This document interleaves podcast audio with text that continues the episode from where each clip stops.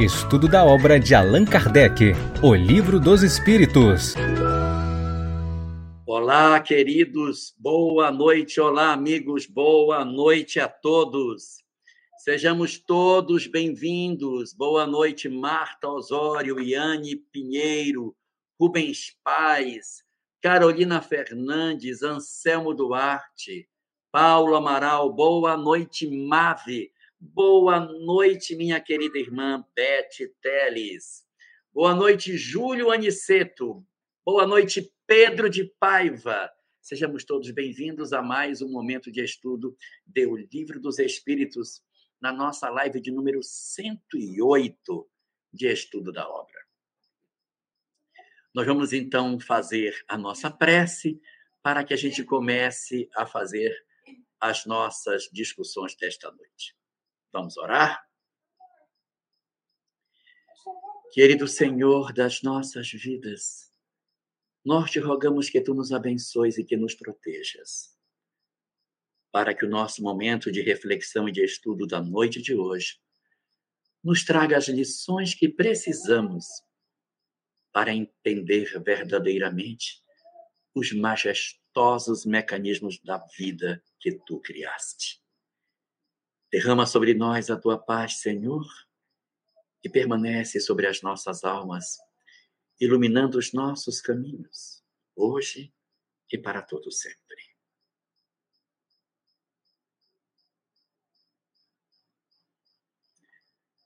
Boa noite, Nice Bucher, da Casa Espírita, Recanto da Prece de Curitiba, minha querida companheira de estudo na nossa instituição em Curitiba. Boa noite para você.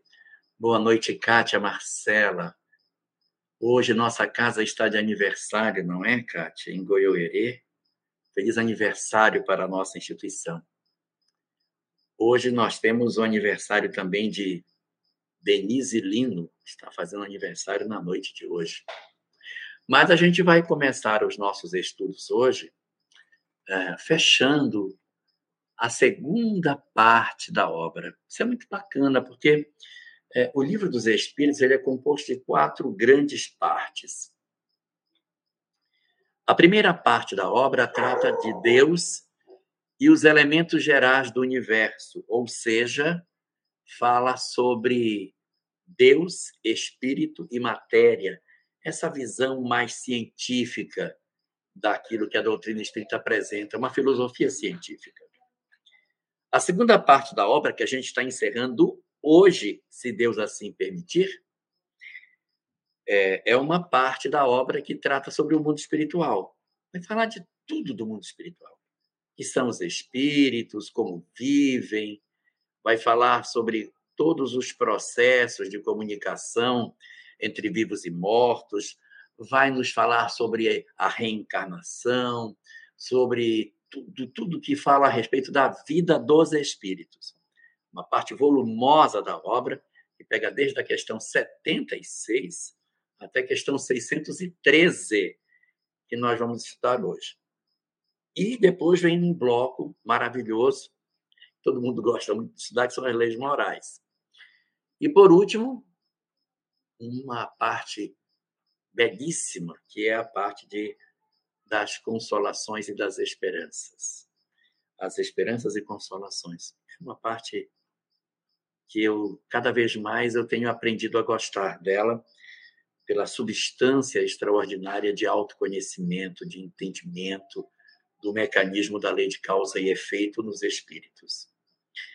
Então hoje a gente vai fechar o último capítulo, são as últimas perguntas do último item, do último capítulo da segunda parte. Gente, semana que vem começam as leis morais. Eita, coisa linda para a gente estudar. Mas vamos lá. Hoje a gente vai ver um tópico que é bem interessante, que mexe muito com muitas das pessoas que conhecem doutrina espírita, que é o conceito de metempsicose. O que, que vem a ser metempsicose? Metempsicose é o seguinte: é uma ideia a partir da qual um, os espíritos eles poderiam encarnar nos corpos de homens e no corpos de animais, Klaus Hagel. O que, é que a gente tem sobre, sobre essa questão? É, temos algumas doutrinas que, que, que falam para nós que essa visão sobre o que seja a, a pentempsicose está derramada sobre o processo evolutivo das criaturas. Então, nós temos algumas doutrinas que defendem isso. Olha, a gente encarna como homem, mas encarna como animal, o animal encarna como homem, como se essa essa migração entre homens e animais, se isso fosse um processo assim. Essa é a leitura que a doutrina espírita tem para nós. Então, hoje a gente vai poder ver o que, que a doutrina espírita nos fala sobre essa questão. O que, que o Espiritismo nos fala? O que, que nos conta a doutrina espírita sobre isso?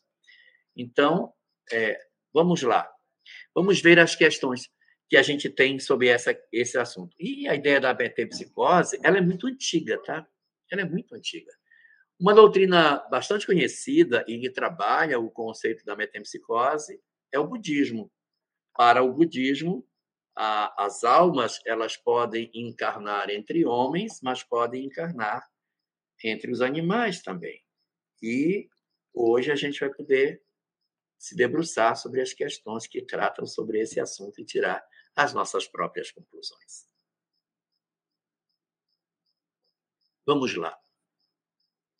A primeira das questões que a gente tem sobre esse assunto são as questões 611, 612 e 613 da obra. São questões longas, com grandes comentários, que vai dar para a gente poder é, aprofundar essas discussões. Então, na questão 611, Kardec pergunta o seguinte: Os seres vivos terem uma origem comum no princípio inteligente não é a consagração da doutrina da metempsicose? O que Kardec está perguntando aí?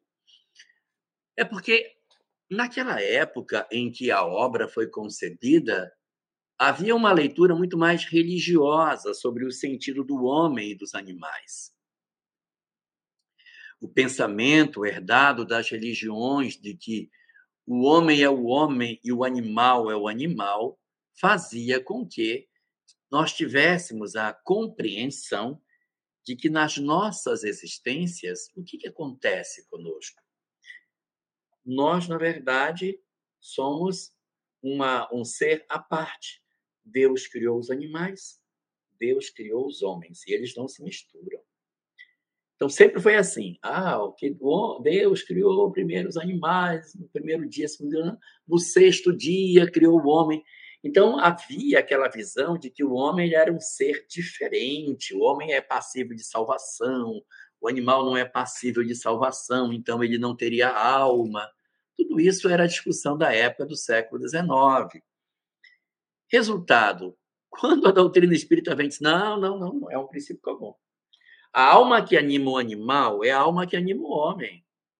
Não é isso que o Espiritismo diz? O Espiritismo diz isso que a alma que anima o homem já animou o animal. Ela fala isso, que é um, é um processo evolutivo.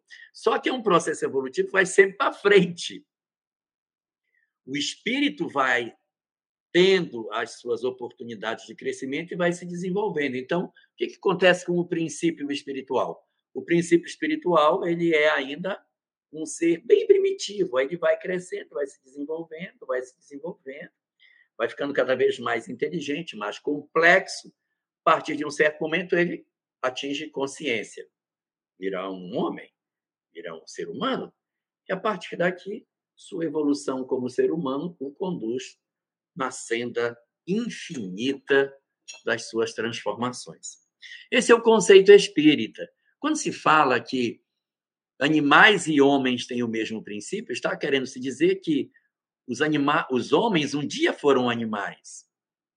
Mas não se está dizendo que a gente pula de um para o outro e que por isso, por esse motivo, há a possibilidade de encarnação dos animais nos homens e vice-versa. Então vamos lá. Vamos entrar na resposta dessa pergunta. Que a pergunta é essa: na medida em que a doutrina espírita diz que ambos têm o mesmo princípio, animais e homens nasceram com a mesma origem, eu posso concluir daí que então a metempsicose é uma verdade? Que poderia ser, né? Ah, a origem é a mesma, animais e homens têm a mesma expressão, portanto, um é a mesma coisa do outro. Fechou o assunto, está tudo encerrado. Mas o que, que vai acontecer? Os espíritos não vão dizer isso. Olha o que os espíritos dizem. Duas coisas podem ter a mesma origem e absolutamente não se assemelharem mais tarde. Não é legal? Duas coisas podem ter a mesma origem, mas à medida que elas se desenvolvem, elas vão se tornando diferentes. Ah, nunca vi isso, não. Para mim, tudo aquilo que começa igual termina igual. É verdade? Será? Se você pegar um, uma célula ovo de um ser humano e uma célula ovo de um peixe, olhando as duas células ovo, elas são muito parecidas. Nos primeiros dias da gestação, você até pode achar que os dois são peixes. Mas de um certo momento para frente, o homem começa a ter uma característica diferente. Ele começa a ter características de anfíbio, aí parece mais um sapo. Daqui a pouco ele começa a ter características de réptil. Depois ele começa a ter características de outros mamíferos, até ele alcançar a condição de primata e depois de homem. É como se durante o processo embrionário nós revisássemos toda a grande saga evolutiva que nós atravessamos. Duas coisas podem ter um princípio semelhante, mas não necessariamente elas terminarão da mesma forma. E isso faz com que a saga da evolução do princípio espiritual faça com que, a partir da evolução, eles vão tomando histórias diferentes, caminhos distintos. Vejamos aqui o que, é que a gente encontra na sequência dessa mesma pergunta quando Kardec, dessa resposta, quando Kardec traz um exemplo específico de coisas que, no princípio, são parecidas e depois se transformam. Quem reconheceria a árvore com suas folhas, com suas flores, com seus frutos, no germe informe que se contém na semente de onde ela surge? Então, é verdade, eu olho uma, uma semente eu não acredito que essa semente que eu estou vendo vai dar origem à árvore que mais tarde ela irá se transformar. Então, essa modificação que o, as coisas possuem demonstram que algo que tem uma parecência, uma semelhança durante a sua origem, pode tomar destinos bem diferentes. Então, diz aqui Kardec na sequência. Desde que o princípio inteligente atingiu o grau necessário para ser um espírito e entrar no período de humanização, já não guarda mais relação com seu estado primitivo. E já não é a alma dos animais, como a árvore já não é mais a semente. Oh, coisa bonita, linda demais, Kátia Catalani. É exatamente isso. Se acontecesse isso, seria regredir. Seria regredir. Então, o animal é verdade. O homem um dia foi um animal, e o animal um dia também terá melhores condições intelectuais e, sei lá, alcançará a consciência, mas cada coisa no seu tempo. Nessa resposta longa, que os espíritos dão a Kardec, ele diz: de animal só há no homem o corpo e as paixões que nascem da influência do corpo e do instinto de conservação inerente à matéria. Então, é, o, o, homem ele tem uma visão muito diferente, né? Ele se expressa, ele pensa, ele constrói, ele edifica ele é de uma genialidade impressionante. Dá uma olhada na civilização. Olha quantos engenhos, quantos inventos, quantas descobertas, quanto progresso. Olha essa live, olha essa tecnologia de você poder ter pessoas de vários lugares do planeta vinculados através da internet. Isso é uma coisa espetacular. Isso é uma coisa espetacular. Então, O homem difere dos animais porque a sua inteligência lhe dá a condição de entender, de operar com conhecimento de causa, de entender que ele existe. Isso nos coloca realmente no topo da criação. Infelizmente, nós ainda temos né, as paixões, a violência, o ódio, o desamor, a crueldade e muitas expressões da nossa pequenez espiritual que demonstra que, embora já sejamos homens, muitos de nós ainda somos profundamente dominados pelas paixões, produzindo muito sofrimento, muita dor, tanto em nós como naqueles que estão em nosso derredor. Bom, então, essa leitura que os espíritos estão fazendo vai trazer para nós a compreensão mais clara de que é, a questão do homem na comparação com o animal se dá somente no corpo, mas a mente do homem ela é totalmente distinta da mente do animal. Não se pode, por dizer, que tal homem é a encarnação do espírito de tal animal. Consequentemente, a metempsicose, como a entendem, não é verdadeira. Okay?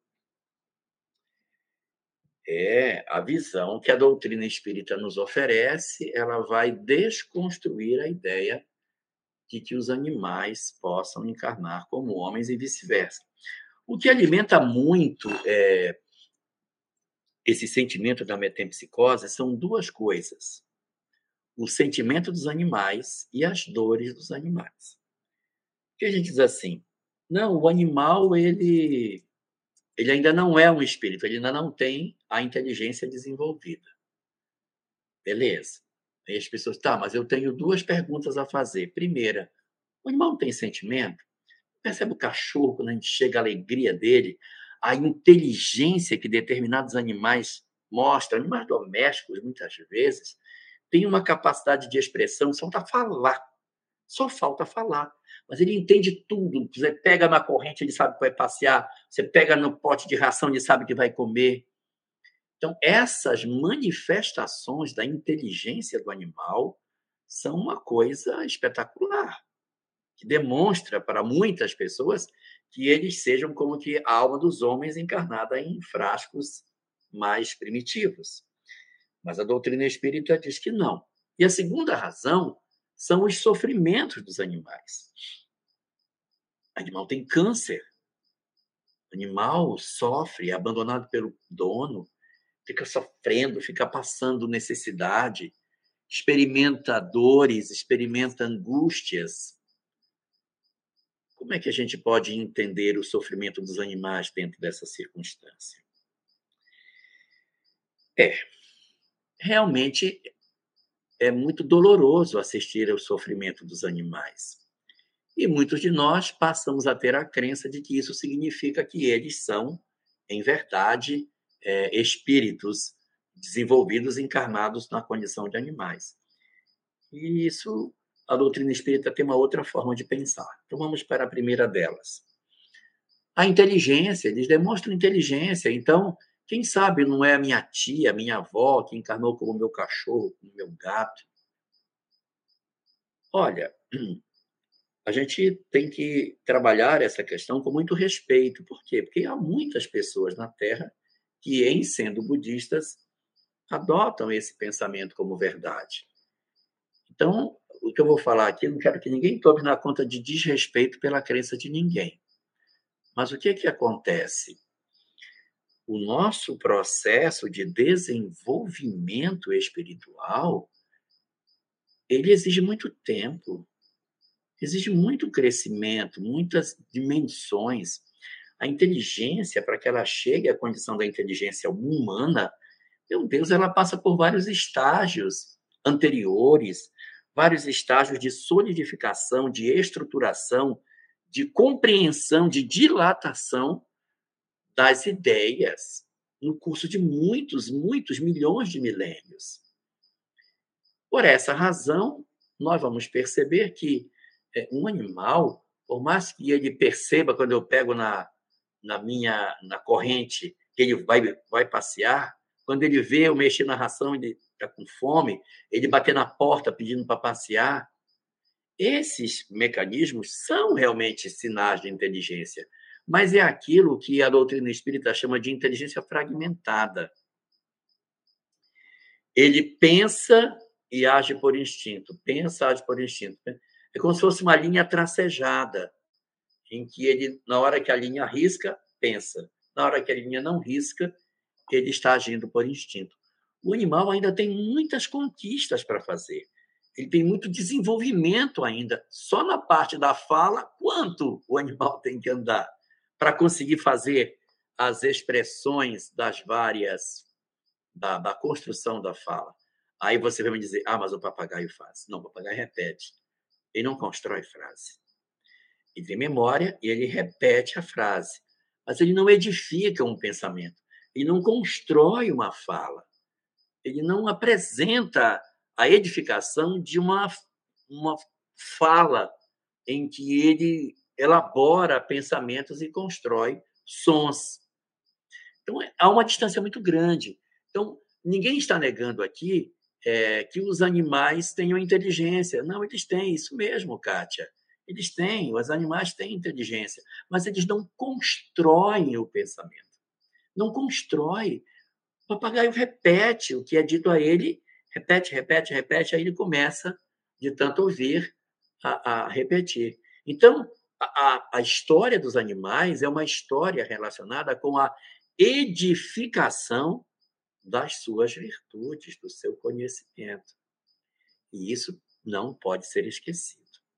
E o segundo grande ponto que é levantado na questão da metempsicose, e aqui eu falo com todo respeito, todo respeito, é com relação ao sofrimento dos animais, em que eles dizem, olha, mas o animal sofre, sofre abandono.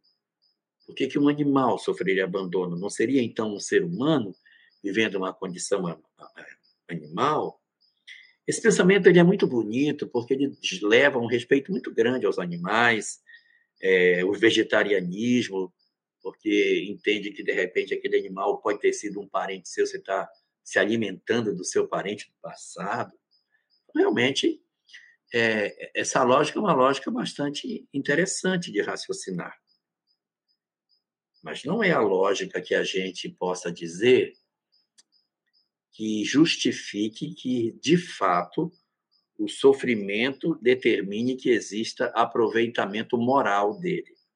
Porque o, o cachorro, o animal que passa pelo sofrimento, e eu não estou tirando aqui a dor do animal, não estou tirando, mas ela não tem dor moral.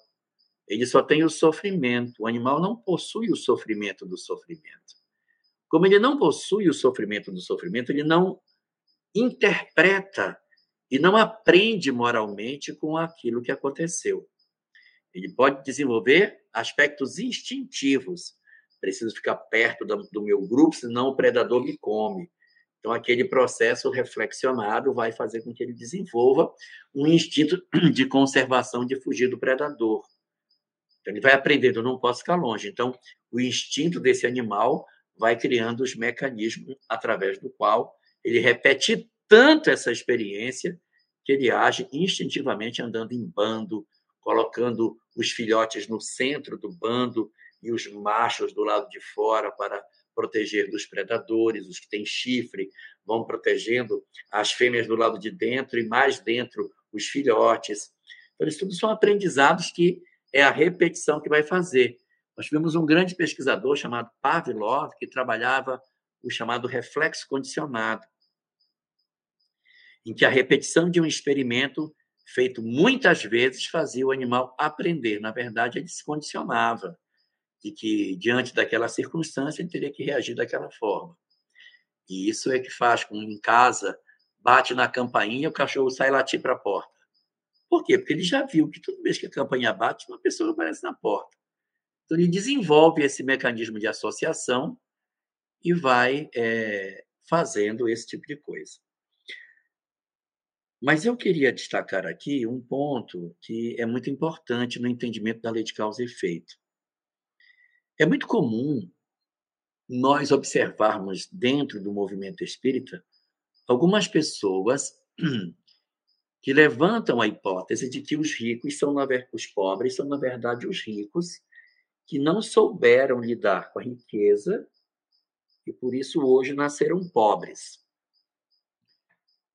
A conta não vai fechar, porque tem mais pobre do planeta hoje do que já teve de rico em toda a história da humanidade. Ah, então quer dizer que os ricos não reencarnam como pobres? Eu não disse isso. Uma fração dos ricos que se comportaram de maneira equivocada experimentam a inversão social expiatória. Isso é muito comum. As obras espíritas estão fartas de coisas dessa natureza, em que personagens ricos reencarnam pobres. Isso é muito comum. Imperadores que retornam como escravos do seu próprio reino. Sacarã, o grande é, príncipe Pérsia, contado no, no conto 7 do livro Sublimação, era um príncipe mau, duro, que se suicida e ele renasce como um miserável mendigo dentro do seu próprio reino para provar das leis absurdas que ele mesmo havia feito. Então, isso é assim. Inversão é muito comum. E existe um mecanismo que a gente não pode esquecer. Esse mecanismo está tratado no livro Reflexões Espíritas, capítulo 18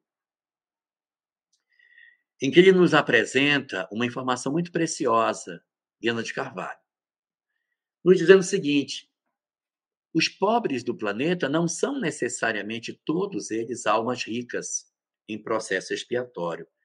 Existe muita pobreza provacional. Eu disse pobreza, eu não disse miséria, eu disse pobreza.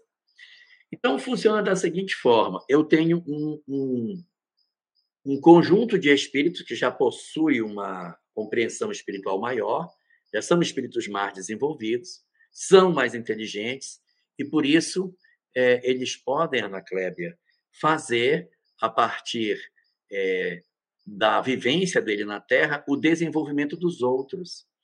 Eles são mais inteligentes, eles podem promover o crescimento dos que estão próximo deles e que são frágeis ainda como se eles fossem é, um, uma luz no caminho dos outros, como se eles fossem uma vela, uma vela que vai se acender para iluminar. Nem toda vela é de parafina, tá? Eles podem ser uma vela que vai iluminar o caminho das pessoas, não é?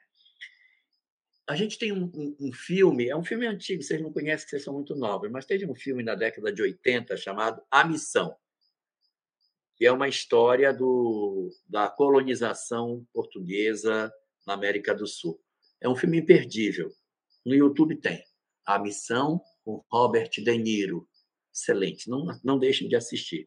Lá mostra o seguinte: havia os índios guaranis, viviam de maneira indígena, de nada. E havia um grupo de homens ditos civilizados que capturavam esses índios e os tornavam escravos. Estão percebendo? Capturavam os índios e tornavam escravos. Os índios que eram feitos de escravos não estavam todos em processo expiatório.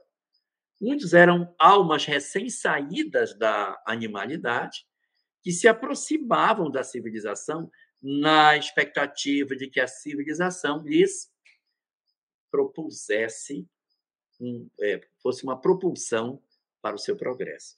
Mas os homens cruéis apenas os escravizavam. É lógico que entre esses grandes, essas grandes massas de índios, poderia ter, evidentemente, algumas almas bastante inteligentes, nascidas em processo expiatório, às vezes um escravizador que agora renasceu como escravo, e que se destaca pela liderança, pela inteligência, no meio das almas ingênuas que ali estavam. Mas esse livro, esse filme fala também de um segundo grupo que também lidava com esses mesmos indígenas, os padres. Os jesuítas chegaram nessa região onde os espanhóis e portugueses capturavam aquelas criaturas e os levavam para serem escravizados. Os padres chegaram e os ensinaram a viver. Pregaram o cristianismo, os ensinaram a agricultura, plantar, a colher, ensinaram música, tocar violino, montaram coral, construíram igrejas, transformaram as suas vidas de forma extraordinária. Fizeram daqueles homens chamados de selvagens espíritos impressionantes na vida coletiva, na construção das coisas. Então, essas almas, elas estão em processo não necessariamente expiatório, mas um processo que eu posso dizer de provacional. Aí eu tenho um indivíduo inteligente que o explora e eu tenho uma outra expressão, um indivíduo também inteligente que o empurra para cima, que o eleva. Então, quando Oh, Sandra, Sandra Bastos está dizendo que ela assistiu a missão. Assista de novo hoje, Sandra, para você ver como a sua visão vai ser completamente diferente. Nossa! Você vai ver. É, é a, a nossa visão de mundo hoje enxerga coisas que a gente nunca viu. E aí o que acontece? Na hora que está acontecendo esse grande mecanismo de desenvolvimento, a gente vai perceber que a escravidão era provacional, não era necessariamente expiatória. Se para homens, se para homens a escravidão pode ser provacional, o sofrimento do castigo, do abandono, da fome, de tantas dores da separação da mãe em relação a seus filhos, dos espancamentos, das mutilações e das mortes, pode ser provacional, porque não pode ser para o animal. Então, o animal também passa por isso. E isso não significa dizer que aquele que faz isso, não, que promove o, o, o sofrimento do animal ou o sofrimento do humano, não tenha consequência na lei.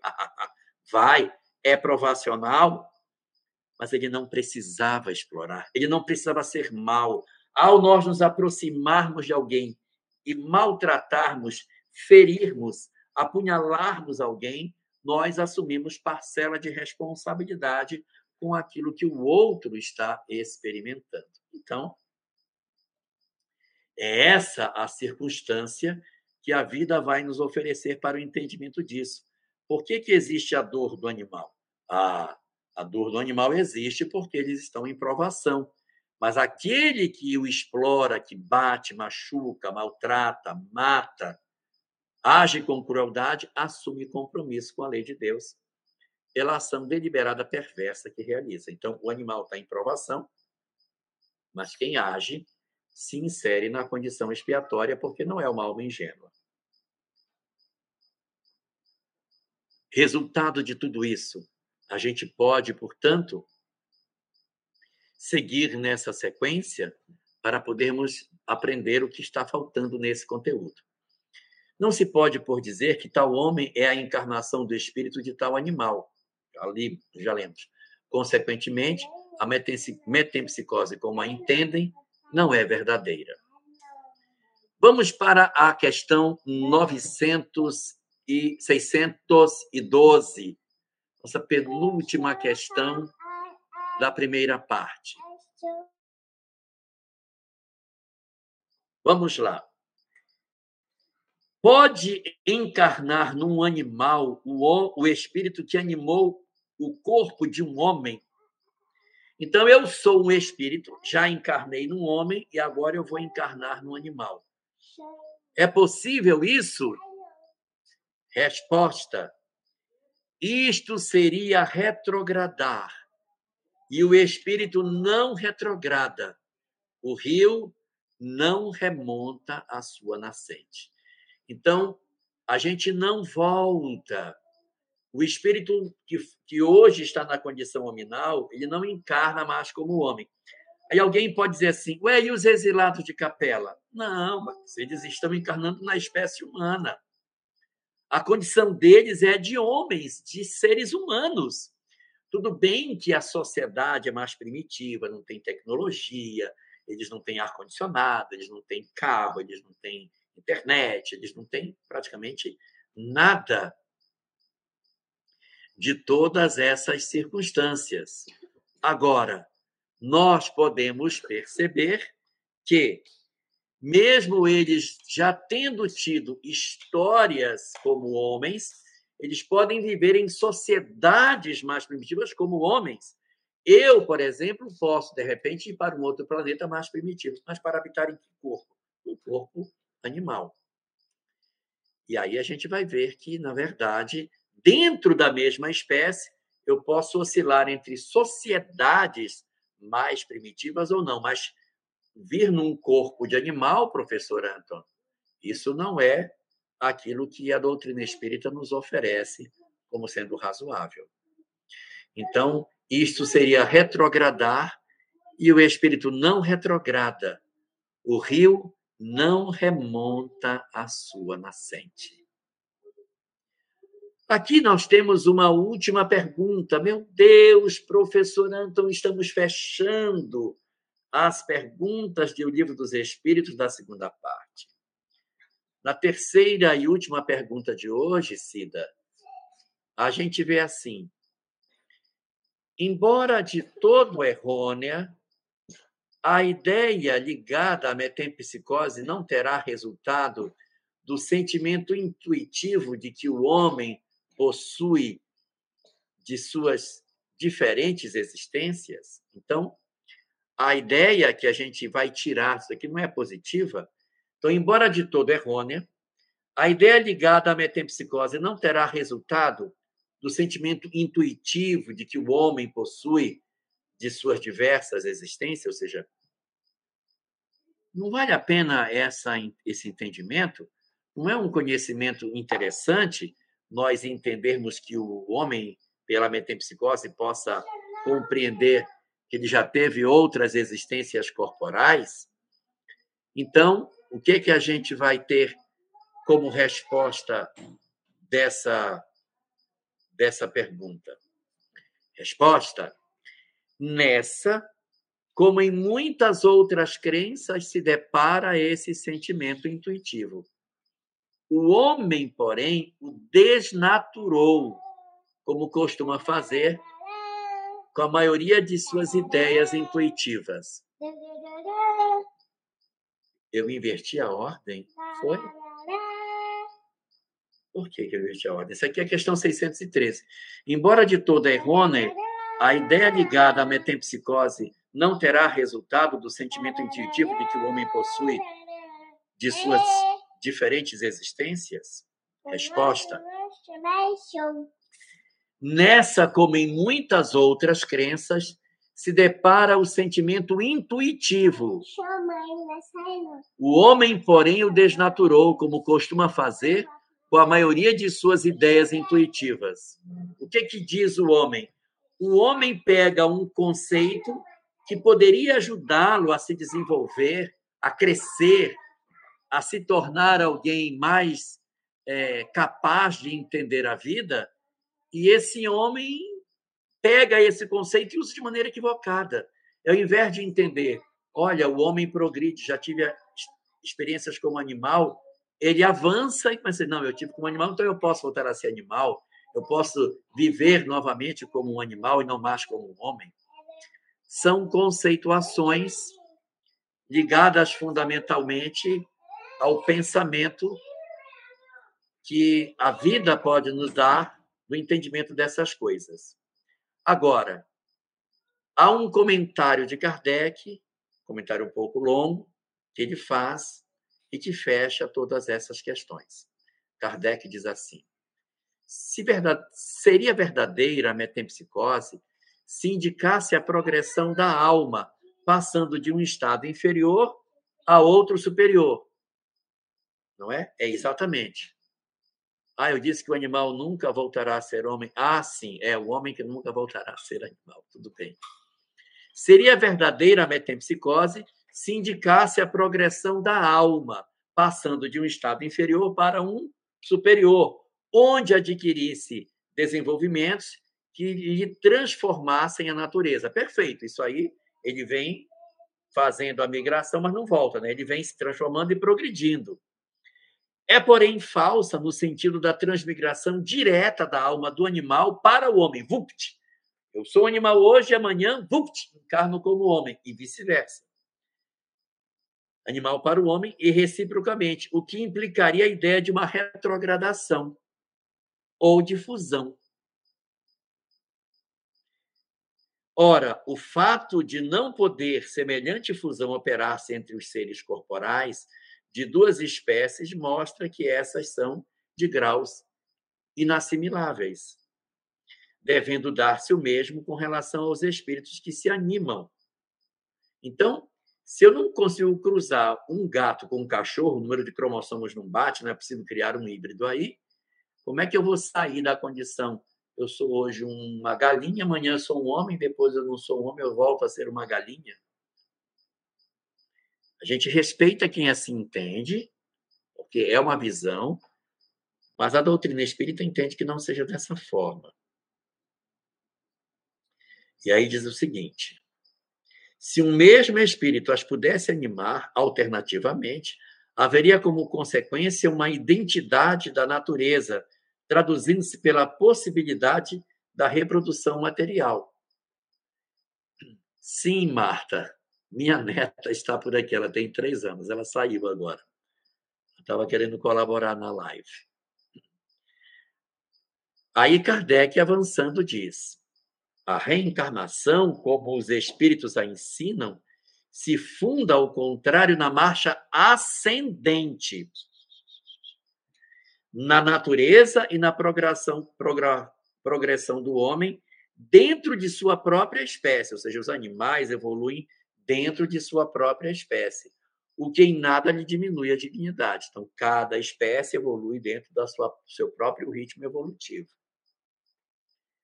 O que o rebaixa não é, não é ele ter sido um animal. O que o rebaixa é o mau uso que ele faz das faculdades é, que Deus lhe otorgou para que progrida. Ou seja, a gente usa o nosso livre-arbítrio para fazer o mal, para perseguir, para odiar, para promover crueldade. Aí nós estamos realmente nos rebaixando. Seja como for, a ancianidade e a universalidade da doutrina dos, da metempsicose, e bem assim, a circunstância de a terem professado os homens eminentes, provam que o princípio da reencarnação se radica na própria natureza. Se ela é tão antiga, se ela é tão assim cultuada em, em, várias épocas da humanidade, é porque tem raízes de verdade. Que precisa só é uma atenção maior sobre a questão do retorno. Ao invés de se constituir argumentos contrários, ela se constitui argumentos a seu favor. Continua Kardec dizendo: o ponto inicial do espírito é uma dessas questões que se prendem à origem das coisas e de que Deus guarda segredo. É verdade. Nós não temos notícia na doutrina do Espírito de como é que os espíritos são criados. Os espíritos não sabem. Porque é tão do princípio que nem eles mesmos conseguem dizer. Dado não é ao homem conhecê-lo de modo absoluto, nada mais lhe sendo possível a tal respeito do que fazer suposições criar sistemas mais ou menos prováveis. Então, a metempsicose é uma tentativa de organizar é, essas questões nesse sentido. Os próprios espíritos, longe estão de saberem tudo e acerca do que não sabem, também podem ter opiniões pessoais, mais ou menos sensatas. Eles não conhecem, então eles vão ensaiando. Uh, é assim que, por exemplo, que nem todos pensam da mesma forma com relação às relações entre os homens e os animais. Kardec está fazendo aqui uma ressalva para que a gente consiga entender o porquê da, da ideia da metempsicose ter sido usada na nossa humanidade. E ele continua dizendo: o, as diferentes espécies de animais não procedem intelectualmente uma das outras mediante a progressão. Assim, o espírito da ostra não se torna sucessivamente o do peixe, o do pássaro, do quadrúpede e do quadro humano. Cada espécie constitui física e moralmente um tipo absoluto, cada um dos cujos indivíduos aure na fonte universal a quantidade de princípios inteligentes que lhe será necessário, de acordo com a perfeição de seus órgãos e com o trabalho que tenha que executar nos fenômenos da natureza, ou seja, cada animal evolui na sua espécie. Quantidade que ele, por sua morte, restitui ao reservatório de onde tirou. Os dos mundos mais avançados, os animais, mais avançados que o nosso, constituem igualmente raças distintas, apropriadas às necessidades desses mundos e ao adiantamento dos homens, cujos auxiliares eles são, mas de um modo, de nenhum modo procedem das da terra espiritualmente falando, ou seja, os animais no mundo espiritual possuem características que são típicas do planeta onde eles vivem, sabe lá a constituição do ar, como é que é, pode não ser da mesma composição nossa. Então a gente tem muitas condições distintas, Gustavo, para que a gente possa perceber esse processo da evolução dos seres. Então ele diz assim: do ponto de vista físico, essa forma, evidentemente, é um elo da cadeia dos seres vivos. Sim, isso é muito bonito. Solução de continuidade. O homem possui como propriedade sua a alma ou espírito, centelha divina que lhe dá o senso moral que o animal ainda não tem. De que carecem os animais e que é nele o ser principal que preexiste e sobrevive ao corpo. Essa é a grande diferença. Qual é a origem do espírito? Forma-se do princípio inteligente individualizado? Tudo são mistérios que fora inútil querer devassar e sobre os quais, como dissemos, nada mais se pode fazer do que construir sistemas. O que é constante, que ressalta do raciocínio, é a, é a sobrevivência do espírito e a conservação de sua individualidade. Ou seja, de todas essas percepções que Kardec está fazendo nesse resumo, a compreensão é: sim, os animais progredirão e um dia tornarão seres conscientes. Cada um evoluirá na sua espécie. O homem chegou primeiro, mas esse homem, hoje consciente, um dia também foi um animal. Mas não existe saltos entre os animais para os homens. Então, hum, acaba ficando dessa forma. Ô, Marcel, eu vou tratar a sua pergunta. Hoje eu nem abri a questão das perguntas, porque não tinha tido nenhuma, mas você colocou agora no finalzinho. Vamos chamar nossas perguntas, só para poder responder a sua. Vamos lá. Cadê as, as perguntas? Momento de interação. Perguntas e respostas. Kardec, é, Marcel pergunta assim: Homem reencarna como animal, animal reencarna como homem, não existem provas científicas quanto a isso, mas gostaria da, da ideia se fosse verdade.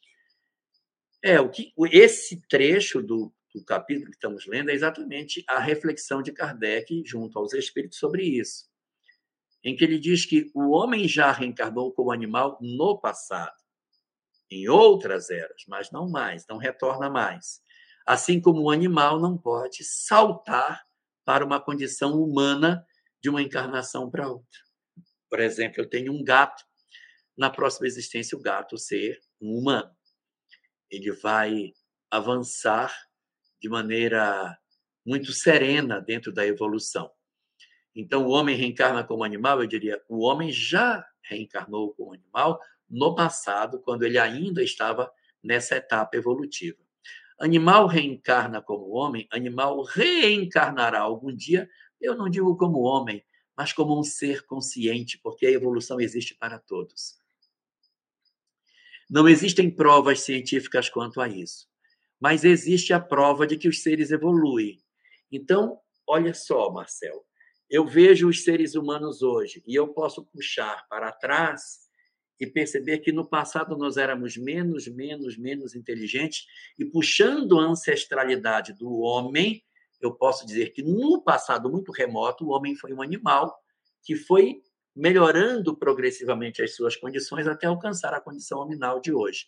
Então, ora, se aquilo que era animal evoluiu e chegou a ser consciente, se eu tenho animais, girafa, cachorro, macaco, cavalo, que eu também tenho uma história evolutiva que eu estou assistindo, mas eu ainda não vi eles chegarem à condição de consciência, eu posso concluir que, se eu fui animal e com um longo processo evolutivo cheguei a ser um, um hominal, um ser consciente, é razoável a gente, por lógica, concluir que, de repente, os animais um dia, e não será para esse milênio, nem para os próximos, mas daqui a milhões de anos, animais poderão estar cada vez mais inteligentes e assumirem a capacidade de agirem com livre-arbítrio e se tornarem seres como os humanos, com livre-arbítrio, capacidade de raciocínio e com uma condição diferentes entre como nós. Última pergunta do Romelodia Silva.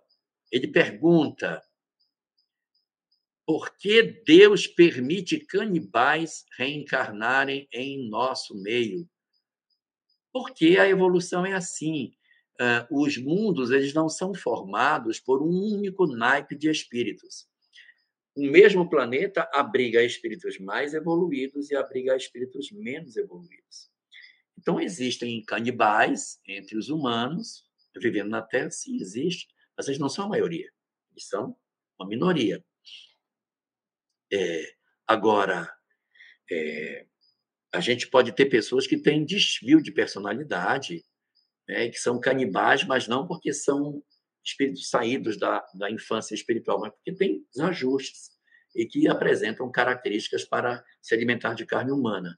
Mas os canibais, no sentido do, daqueles que são crianças espirituais, é porque os mundos são assim. A gente tem ainda na Terra é, espíritos que ainda não sabem plantar, que ainda não têm a linguagem articulada, que ainda vivem de maneira como se estivessem na pré-história.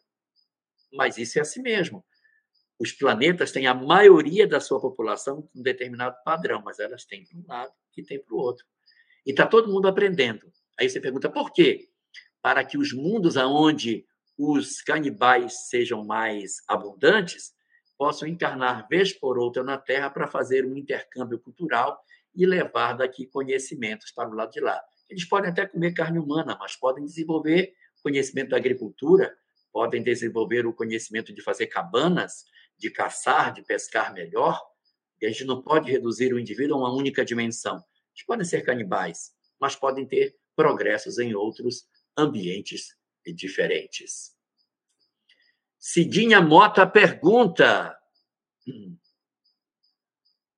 onde Kardec diz que o homem foi animal? Nesse comentário da 613, ele diz que nem todos pensam da mesma forma. É, porque, na verdade, você tem sistemas. O que Kardec fazia, Cidinha?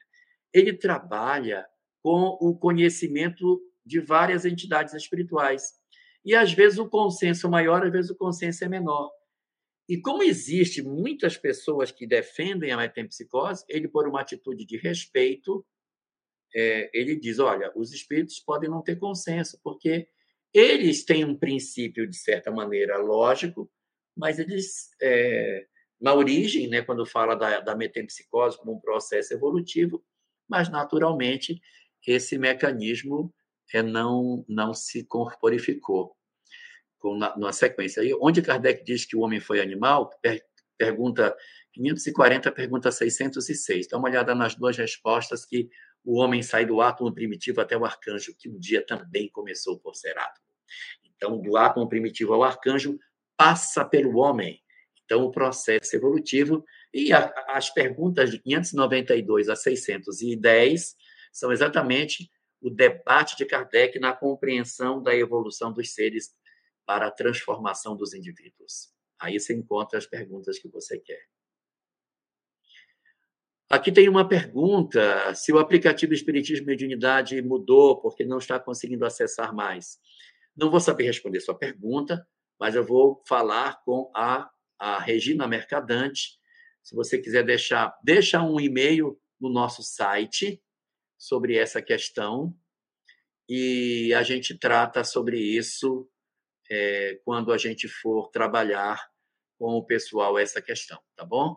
Deixa um, no site essa registrada a sua pergunta. Um, a pergunta 141, a gente vai trabalhar no Pinga Fogo, porque ela está fora do contexto daqui, tá bom? A gente lá conversa sobre isso. Se o, se o, o, o Rubens não colocar, eu dou um jeito de inserir pelo meio e responder. A gente precisa terminar. Eu preciso ir para outra live. Me perdoe. Mas a gente precisa fazer a nossa prece para encerrar o nosso estudo. Vamos orar? Senhor, o quanto te agradecemos a teres nos dado a oportunidade de conhecer as verdades espirituais que nos fazem compreender a vida e a evolução. Muito te agradecemos por todas as lições desta parte do Livro dos Espíritos. E te rogamos que tu nos abençoes para que na próxima etapa, em que teremos a oportunidade de nos debruçar sobre as leis morais, tu, Senhor, possas estar presente conosco, iluminando as nossas ideias, para que consigamos tirar o melhor proveito possível das lições que nos aguardam. Obrigado por tudo e que as tuas bênçãos permaneçam sobre nós, hoje e sempre. Estude conosco. Faça parte da família Espiritismo e Mediunidade. Em Lives TV.